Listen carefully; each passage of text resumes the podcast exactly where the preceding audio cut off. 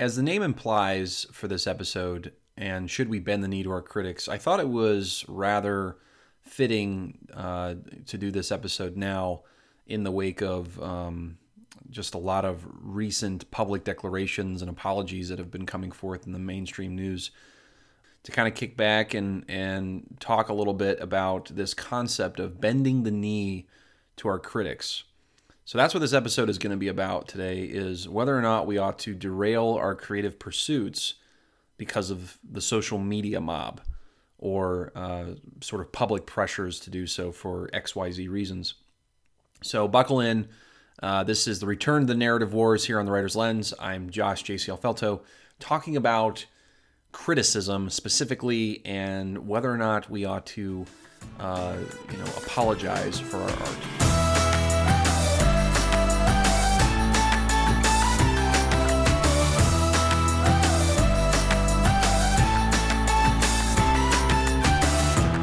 How does an artist take this on? How does a person who's a storyteller who's writing books? I'm like like you're the brand, right? Like I'm the person that's writing books. I'm telling stories. I'm doing podcasts, and I'm kind of my own individual company. I'm CEO of JCL Felto.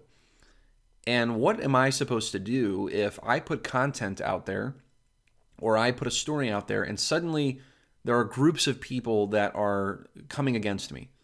Like they, they don't want me to release a book or they, they're going to boycott me. They're going to say, you know, this is a, a rotten idea or this is a terrible injustice that's being had. The stuff that he's putting out, I, I don't agree with. And, you know, we're going to get a group of people together and we're going to stop this from happening. We're going to, you know, make sure he can't distribute on certain channels, you know, all manner of things to try and, you know, squelch the individual or the brand from from being a success. So this is somewhat different, but also the same. I think in in the space of of sort of capitalist endeavors, because as a writer, you're you're a capitalist, you're an entrepreneur. Okay, you are trying to make money off of the stories that you tell. I I would like to make money off the stories that I tell. Yes, I, I wish I could say I'm totally altruistic and all I want to do is just spread my good stories everywhere without a single dime coming back to me for credit. Uh, I, would be lying if I said that to you. Of, of, course, I want to get paid for the stories that I do. Of course, I, I want to see some kind of value being come, uh, you know, coming back to me as a podcaster or uh, you know content creator. Of course, I mean, it's one, one of the you know not the reason why I start doing these kinds of things, but it's it's it's a driving force, and it also presents you with some good reasons to keep going.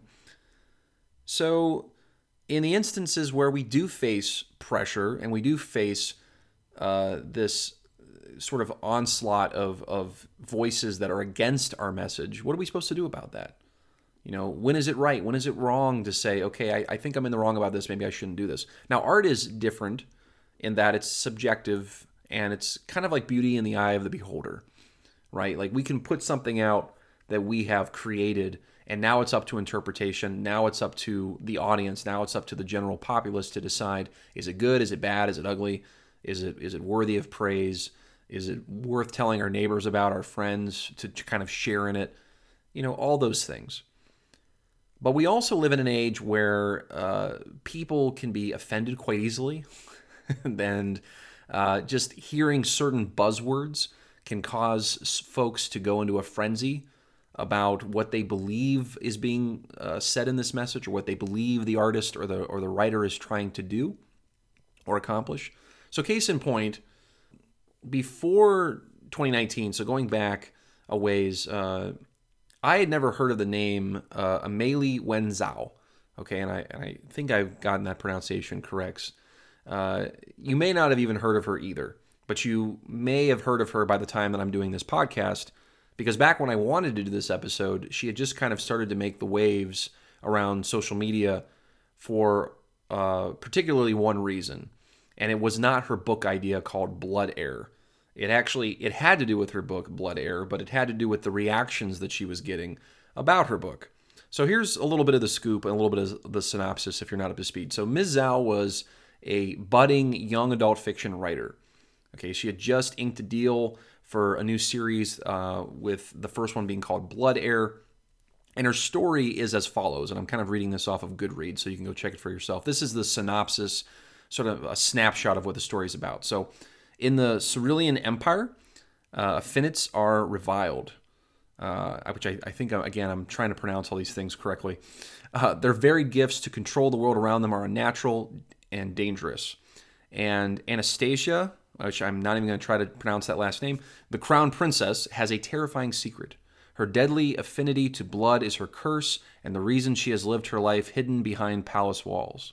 When her father, the emperor, is murdered, her world is shattered. Framed as his killer, Anna must flee the palace to save her life, and to clear her name, she must find her father's murderer on her own.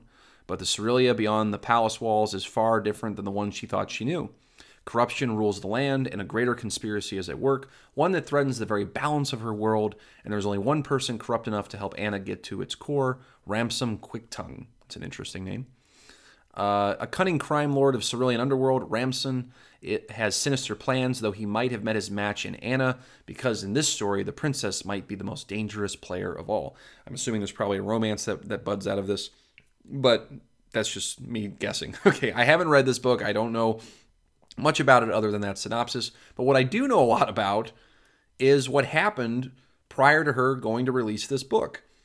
Uh, a, a, bevy of responses started to come out with reactions about her story because apparently uh, Ms. Zhao's work involved uh, slavery. It involved, uh, in, again, in this fictional world where there was there were slaves, there were issues of slavery happening, and uh, the the princess is involved in this. And because of this topic, uh, many people on Twitter took to it, saying that this book shouldn't even get released.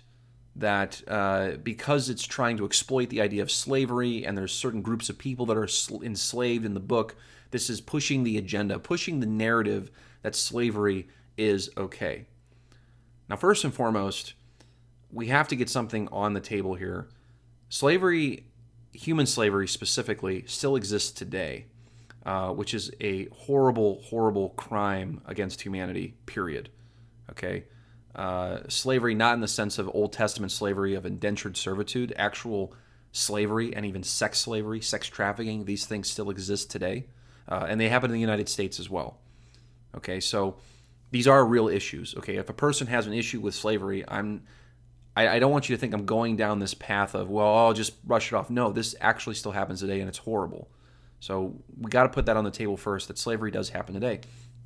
Now, in the instance of Ms. Zhao's story, which I have not read, uh, many other people had not read her work either, but when they heard these particular buzzwords and what the story was essentially going to be about, everybody kind of jumped on the bandwagon that this was a cruel indictment, that this was some kind of horrible hit fest now to try and push the narrative that slavery should still exist and that slavery can be kind of still being pushed out into the mainstream as acceptable or that certain groups of people are slaves. Now, again, hearing this from my mouth, you might say, well, well wait a second. Uh, you know, have these people read the book? Have they even, you know, delved deeply into Ms. Zhao's story herself to understand where she's coming from?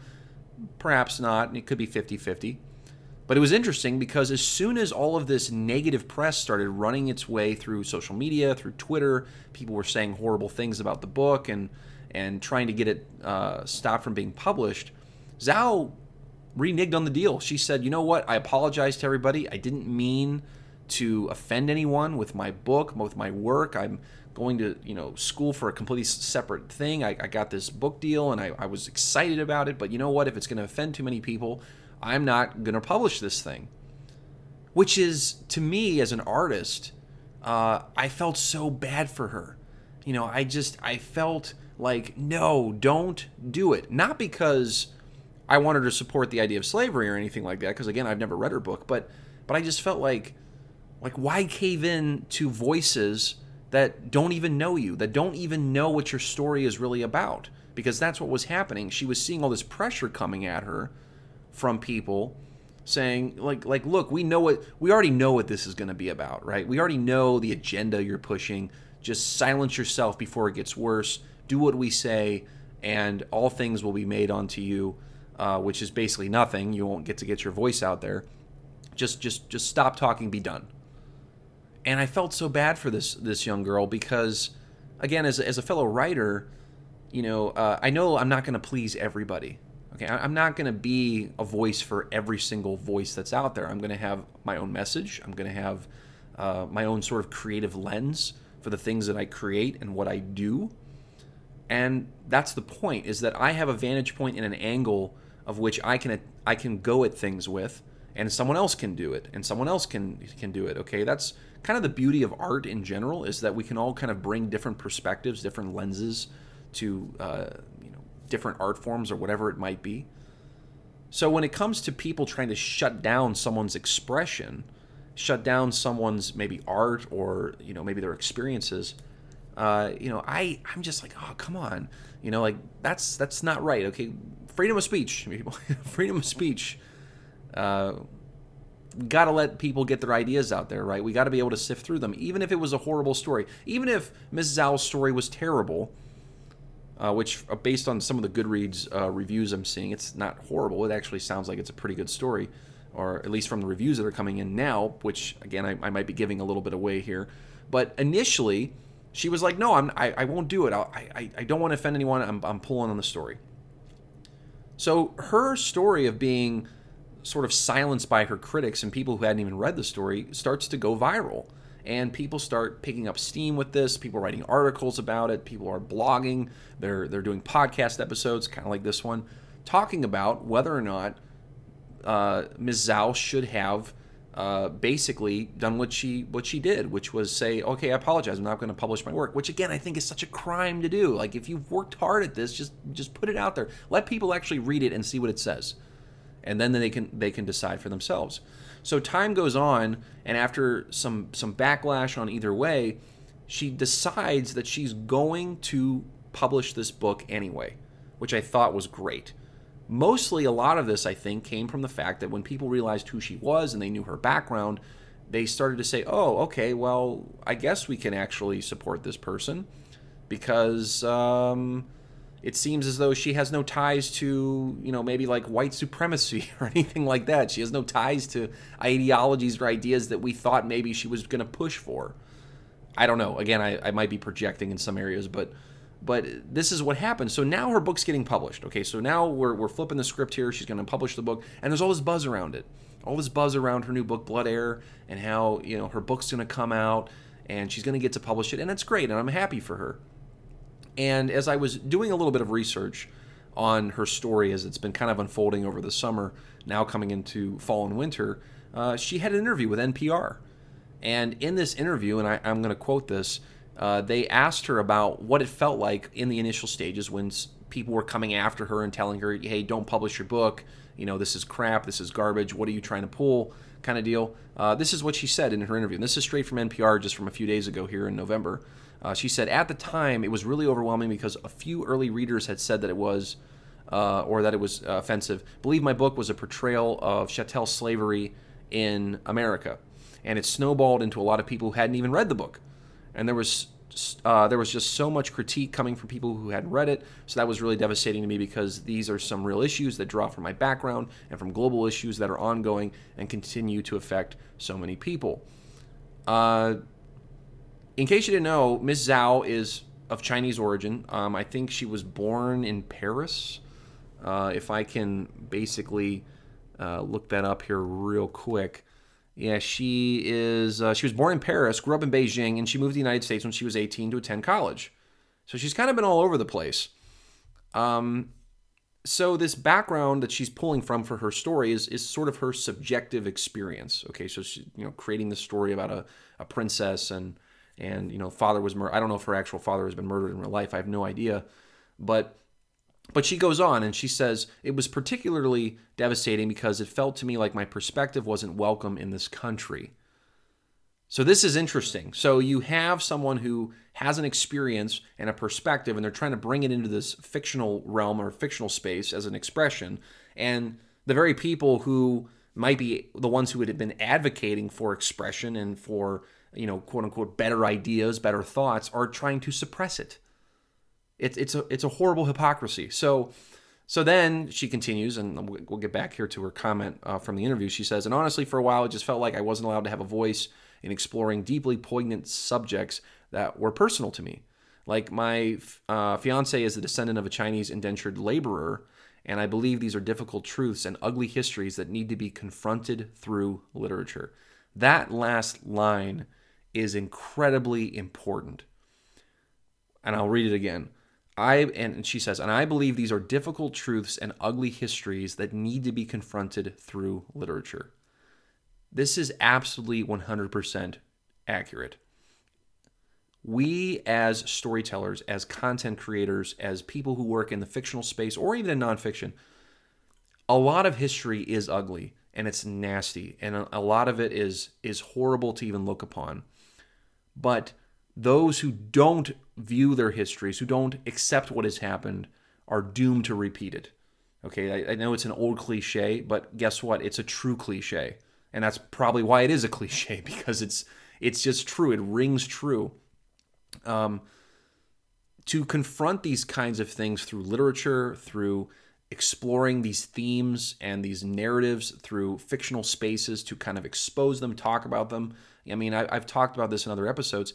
This is one of the great powers of, of, of fiction and storytelling, is that we can go into these spaces that if we tackle them rather head on, if we tackled these ideas head on, it could turn people off and it, it might not draw them in enough to, to maybe be interested to to talk about them, to talk about these societal problems, maybe past societal issues, but to bring it into a setting that is semi-familiar, so fantasy or or science fiction or a, a tale of, of you know hero or heroine's journey it can draw more people in to relate to it first and then to kind of talk about these deeper themes and deeper issues uh, and explore those from there. Uh, her her last comment in this interview i just i thought was just so insightful because it's absolutely 100% true. And that's why when it comes to expression when it comes to art when it comes to storytelling bending the knee to our critics before we even get going uh, we, we can't be doing that Okay, you just you can't do that, especially for people who haven't even read your book, who who haven't even you know explored what you have to say or, or what you you're about to put out into the, the public uh, space.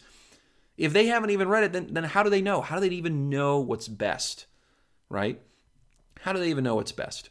I mean, they're, they're judging upon things that they don't even know. They're just kind of bringing in maybe their own agenda, their own sort of broken lens upon things and projecting it onto something so that, so they can have a target for for whatever it is. And and uh, you know, I, am not trying to paint a bad picture of the critics, the ones who were uh, criticizing uh, Ms. Zhao's work uh, before it came out, but I am trying to make light of that situation. That that is exactly uh, where we don't want to be. Okay, we don't want to be in those positions. We want to be able to to to let artists express themselves in some way uh, and then let the general public go, oh, do we like this? Do we not like this, etc. Okay, now we can move on.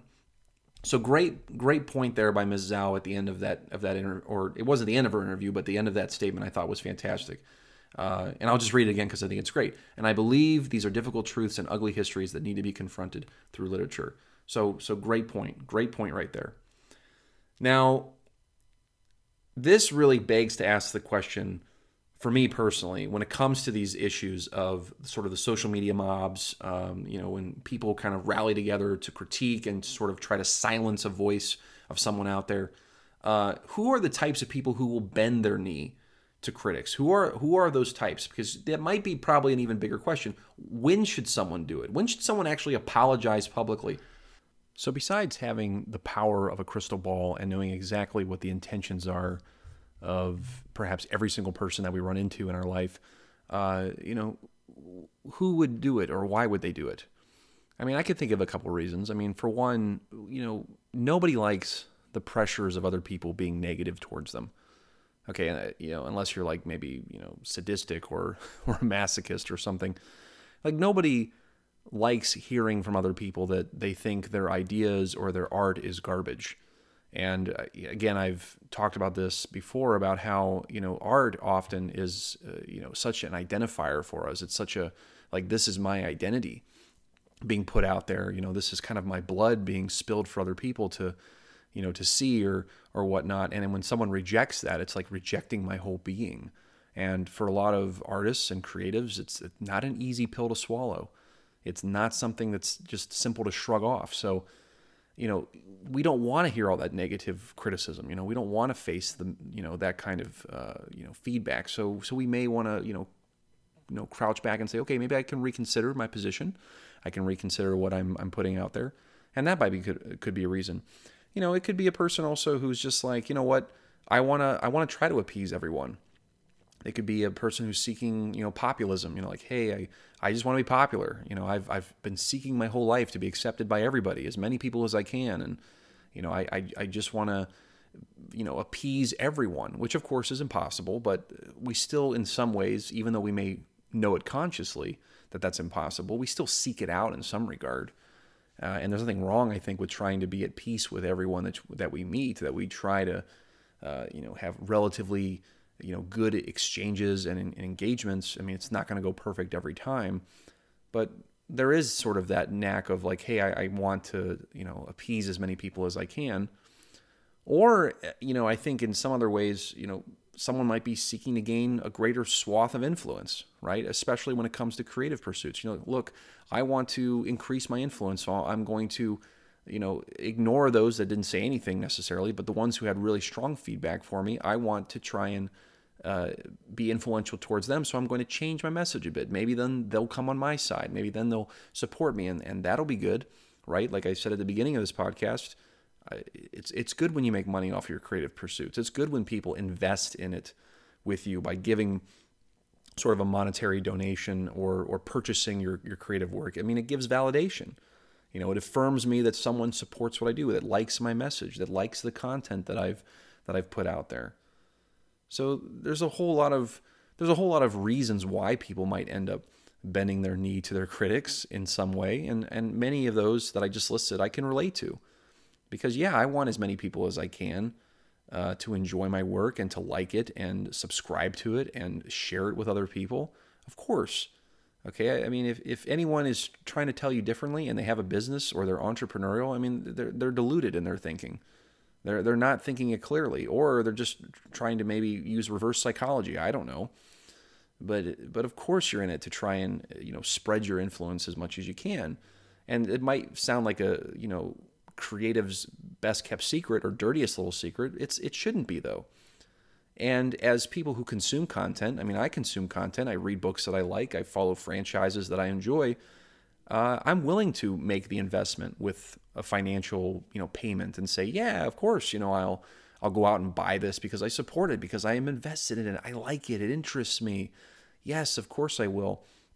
But then the crazy thing is is when I see for myself again from my vantage point as a creative other creatives getting you know just shot down even before they get out of the gate because somebody disagrees with them and brings along this this posse or so to try and stop them.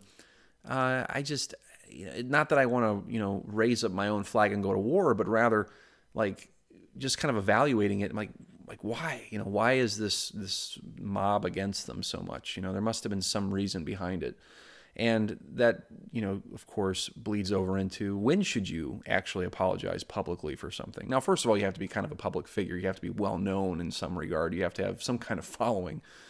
But I, but I do believe that when certain principles, when certain things do happen to us that become exposed or whatever they may be, and you know, Lord willing, you know, some of that stuff uh, I, I, I won't have to experience in my own lifetime, but but when that does happen and we take responsibility for it, there there should be a bit of grace that you do get. But there are going to be groups of people that never accept apologies. They're never going to be forgiving towards whatever it is that you come out and say. They're never going to accept the you know whatever it is that you've put out there that says, "Look, I'm sorry. I, I shouldn't have said that. I shouldn't have done that." They're, they're never going to be satisfied. And I think that's also something that, as a creative, as an entrepreneur, as a writer, you have to also keep that in the back of your mind. You're not going to appease everyone. And quite honestly, you don't want to. You don't want to appease every single person that reads your work. Uh, you know, I just I think that's kind of foolish thinking, and I don't think that it's realistic. And honestly, critical feedback should be taken with a grain of salt, but also as a means to maybe get better for the next time if it really is truthfully good criticism uh, that you can accept. So, so there are some thoughts as far as bending the knee to our critics. uh, you know, let me know what you think about that, about this whole issue with Ms. Zhao and her book. And have you read it? I mean, I haven't read it yet. I'm kind of interested to read it though. After all the the stuff I've been reading online, I'm not real sure if I can get into young adult fantasy too much, but just something to consider. So I will say this: congratulations again to um, Ms. Zhao for uh, getting her book out there and to you know sticking to her guns. You know, basically saying uh, I have an important message, I have a story that I want to tell, and I'm going to put it out there. Um, I'm going to at least let this thing fly and see if it does fly. I'm not going to clip its wings before it can even take flight. So, so kudos to you for doing that. Uh, all things considered, from one creative to another, congratulations. And um, yeah, so we'll just kind of leave it at that. But anyway, uh, thanks for tuning in here for another episode of the Narrative Wars. Uh, always trying to be uh, somewhat edgy, you know, with with some of these episodes to kind of ping some people's spirits and their their minds and and see uh, you know where we're at if we're thinking about some of these issues and and uh, you know really how we're evaluating them too. So anyway, hope you enjoyed it. Be sure to like, share, subscribe all that kind of good stuff that always gets asked at the end of every good episode of a podcast. And I'll catch up with you guys again soon. It's Josh Felto for The Writer's Lens.